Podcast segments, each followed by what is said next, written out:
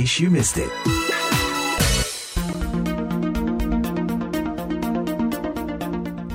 Bertemu lagi dengan saya Marioni dalam In Case You Miss It, V O A Washington D C, program yang hadir setiap hari Jumat. Kalian digital dan teknologi digital semakin dibutuhkan di Indonesia untuk memenuhi kebutuhan di dalam dan luar negeri. Kita akan berbincang dengan Dita Aisyah, pendiri Lembaga Pendidikan Teknologi Binar Academy, dan Ilma Davina, penggagas pendidikan jarak jauh yang melibatkan anak dan pemuda diaspora Indonesia di Amerika mengenai pilihan pendidikan secara online ini. Segera kita temui Dita dan Vina. Sebagai salah seorang tokoh di Asia yang dinobatkan Forbes sebagai pengusaha muda usia tiga puluhan, apa yang melatar belakangi Dita mendirikan Binar Academy? Ketika aku bekerja di Gojek di tahun dua ribu lima belas, di awal-awal tech boom, aku merasakan sekali betapa sulitnya mencari high quality digital talents di Indonesia gitu kan.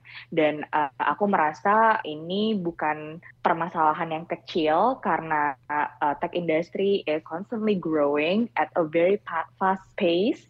Dan sayang aja kan, dimana banyak kreativitas anak muda yang ingin melakukan banyak inovasi untuk Indonesia, tapi tidak ada yang mengeksekusi nih gitu, karena tidak adanya S D M yang mumpuni gitu. Dan uh, waktu itu yang uh, lebih menyedihkannya lagi, aku melihat uh, Gojek waktu itu beli company di, dari India gitu ya, untuk bisa dapetin S D M dari India untuk bangun uh, aplikasinya gitu. Padahal di Indonesia sendiri, we are the fourth most populous country in the world. Kita punya dua ratus tujuh puluh juta orang gitu. Dan uh, sebenarnya masalah yang harus diselesaikan hanyalah akses ke pendidikannya aja sih gitu. So that's why I build Binar Academy. Untuk Vina, bagaimana dengan Anda ketika mendirikan program belajar jarak jauh melalui teknologi internet ini? Kalau aku nih sebenarnya proyek pas pandemi ya, jadi sekitar dua tahun lalu pas zaman ta, pada lockdown, sekolah S D Sokong di desa Sokong di Lombok, buat bantu karena mereka kena earthquake in dua ribu delapan belas I think.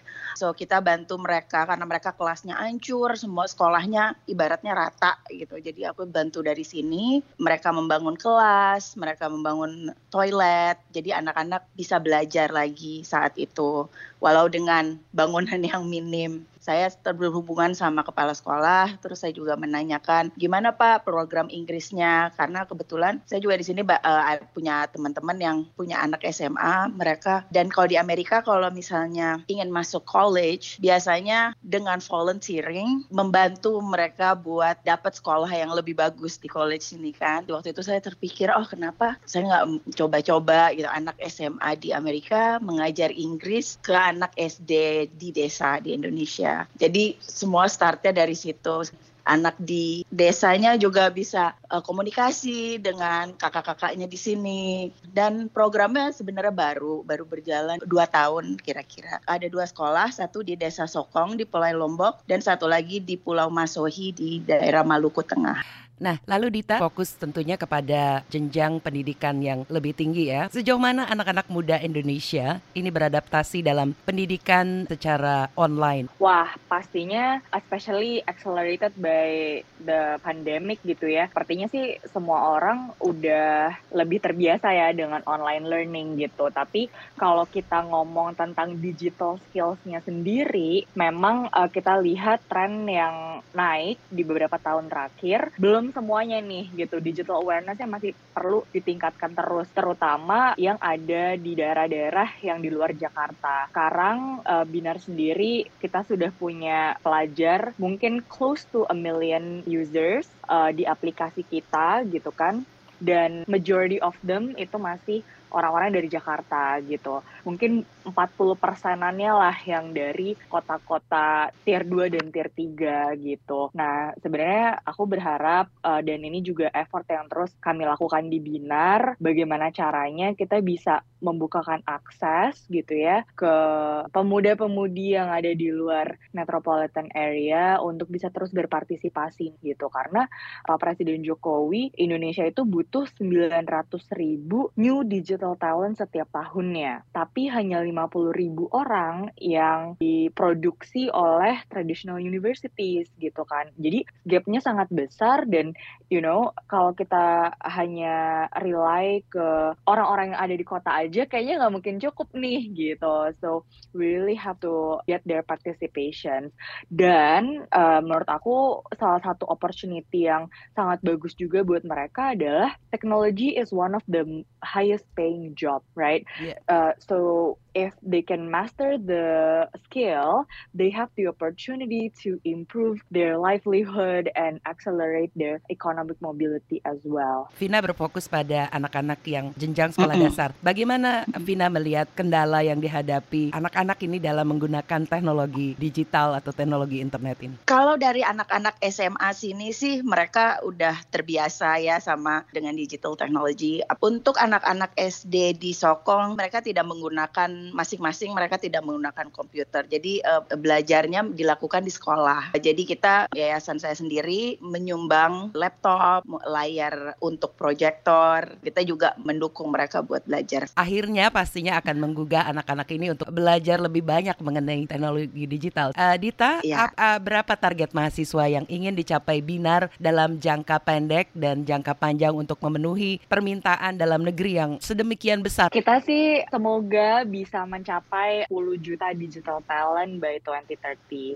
Doakan Mbak Made dan yeah. Kak Vina. Uh, Vina sendiri, adakah uh, keinginan Vina untuk memperluas program belajar uh, bahasa Inggris yang diajarkan oleh anak-anak Amerika, diaspora Indonesia yang ada di Amerika ini? Kebanyakan emang delapan puluh persen anak-anak Indonesia yang lahir di sini dan grow up di sini, tapi sejak enam bulan terakhir kita sebenarnya mendapatkan aplikasi bukan dari anak Indonesia, bukan dari Meksiko, ya.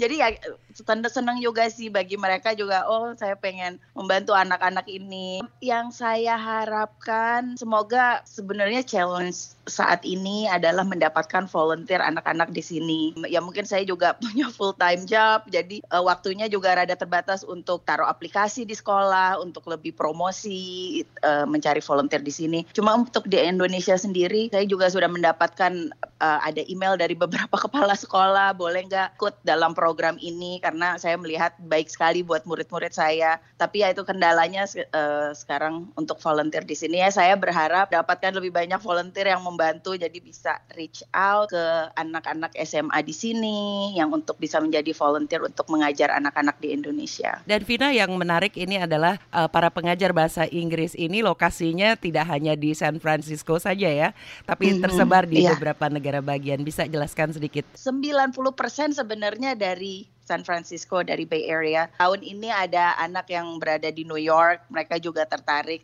uh, untuk mengajar. Walaupun waktunya mungkin bagi mereka, ya itu yang saya benar-benar kagum gitu. Mereka untuk di untuk di San Francisco biasanya kan jam enam sore mereka mengajar. Ya kalau di New York jam sembilan atau jam sepuluh malam mereka masih bau, mau bangun untuk mengajar anak-anak ini. Kembali ke Dita, bagaimana dengan pendidik atau instruktur di Binar Academy? Apakah dilakukan oleh tenaga Indonesia ataukah juga menggunakan tenaga asing? Kita masih seratus persen lokal ya, karena bahasa yang kita gunakan dan kurikulum kita itu kita coba untuk se-localize mungkin gitu ya, uh, karena memang let's face it, English literacy di Indonesia juga masih belum terlalu tinggi, jadi uh, mm-hmm. memang agak sulit nih. Cuman uh, kemarin juga uh, beberapa bulan yang lalu uh, one of the objective of my trip to the U S adalah untuk menggandeng beberapa partner nih dari uh, U S gitu untuk membangun kurikulum kita sebetulnya. Jadi ada beberapa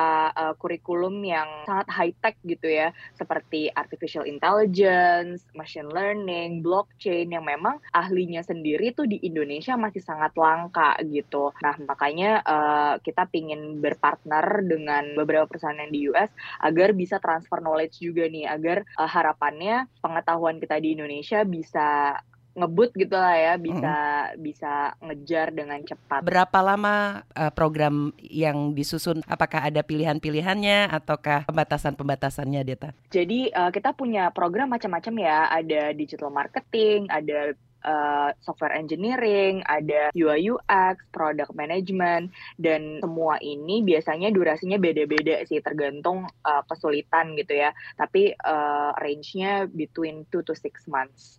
Dan biasanya setelah uh, lulus, kita akan bantu juga connect ke hiring partner kita agar lulusan-lulusan kita langsung bisa dapat kerjaan. Bagaimana dengan kurikulum program pembelajaran bahasa Inggris yang Vina lakukan? Untuk di desa Sokong, mereka tuh baru dapat bahasa Inggris kelas empat S D. Jadi untuk kelas lima S D sebenarnya, jadi di sini juga mungkin anak-anak volunteer di anak S M A sini bahasa Inggris conversation aja. Sini lebih kayak mengenalkan culture anak-anak di sini, terus anak di Indonesia, nanti mereka juga menceritakan apa yang biasanya mereka buat sarapan pagi, kalau abis main, abis pulang sekolah, biasanya mereka apa yang mereka lakukan anak-anak di sini. Jadi kita lebih kayak untuk um, apa bahasa sehari-hari ya. Bagaimana dengan daya serap lulusan Binar Academy sekarang ini di Indonesia? Actually banyak ya yang uh, keterima kerja di luar Indonesia, uh, mostly Singapore, mungkin karena proximity uh, geographical kita juga. Tapi uh, empat puluh dua persen dari total lulusan kita sekarang uh, sudah mendapat dapat pekerjaan. Nah, sebenarnya ini agak tricky juga ya. Jadi lima puluh persen dari student kita itu adalah orang-orang yang sebenarnya uh, udah punya kerjaan gitu. Jadi mereka hmm. nggak uh, cari kerja, tapi mereka pengen upskilling aja nih, pengen tahu digital industry itu seperti apa, dan mereka pengen uh, coba untuk mengaplikasikan uh, digital skills di pekerjaan mereka sekarang. Nah, dari lima puluh persen sisanya yang mencari kerja, empat puluh dua persennya itu udah dapat kerjaan, and some of them itu juga di luar Indonesia. Indonesia. Ada beberapa juga yang di Eropa, but uh, I don't have the statistics right now, unfortunately. Tapi aku uh, bisa bilang ada. Berapa lama programnya umumnya ini? Ranging from two to six months, tergantung uh, kelasnya ya, karena uh, ada beda-beda kan. Uh, aku ada kelas digital marketing, kelas business intelligence, product management, U I U X, dan software engineering juga gitu. Tapi range-nya sekitar dua sampai enam bulan. Vina sendiri, ini berarti uh, ongoing proses, learning proses ya? Iya, benar. Ha-ha. Ya, tapi biasanya uh, kita per semester ya, karena anak-anak anak-anak di Indonesianya kan biasanya juga harus libur bulan seperti sekarang. Uh, kita yang semester ini kita startnya dari Februari sampai Juni awal kemarin. Dua minggu lalu kelas baru selesai dan baru akan mulai lagi bulan Agustus nanti. Pas anak pas anak-anak Indonesia udah mulai masuk lagi. Apalagi yang Dita ingin lakukan ke depan sebagai perempuan muda Indonesia? Aku berharap uh, semakin banyak wanita yang uh, berpartisipasi juga nih ke digital industry gitu ya. Hmm. Karena at the moment, Uh, kalau nggak salah ter- terakhir tuh statistiknya sekitar dua puluh persen wanita yang ada di uh, tech industry gitu kan. Padahal sebenarnya di teknologi itu sangat dibutuhkan. Dan Vina, hmm. Anda juga termasuk ke perempuan muda Indonesia, diaspora Indonesia yang ada di Amerika, yang ikut memberikan sumbangsih pada pendidikan uh, jenjang sekolah dasar secara online di Indonesia. Apalagi yang uh, Vina inginkan? Iya, saya mungkin juga sebenarnya uh, setuju ya sama Deta. Ya, saya juga buat anak-anak. Saya juga uh, like, membangun satu program lagi yang khusus untuk anak perempuan. Saya juga banyak ngobrol sama kepala sekolah di Sokong. Dia bilang rata-rata cuma sampai S M P mbak, katanya. Um, karena kadang-kadang mereka nggak punya uang. Misalnya ada anak dua anak cowok, anak dan satu anak cewek, yang diprioritaskan untuk sekolah itu adalah anak-anak. Kedepannya saya mau untuk lebih membangun program orang-orang di yang diaspora di Amerika untuk kayak membuat anak asuh untuk anak-anak wanita di desa ini. Demikian In Case You Miss It, V O A Washington bersama Dita Aisyah, pendiri Lembaga Pendidikan Teknologi Binar Academy, dan Ilma Davina, penggagas pendidikan jarak jauh. Program ini juga bisa disimak melalui podcast kesayangan Anda. Saya Marioni undur diri, sampai jumpa dalam topik menarik lainnya. The Voice of America.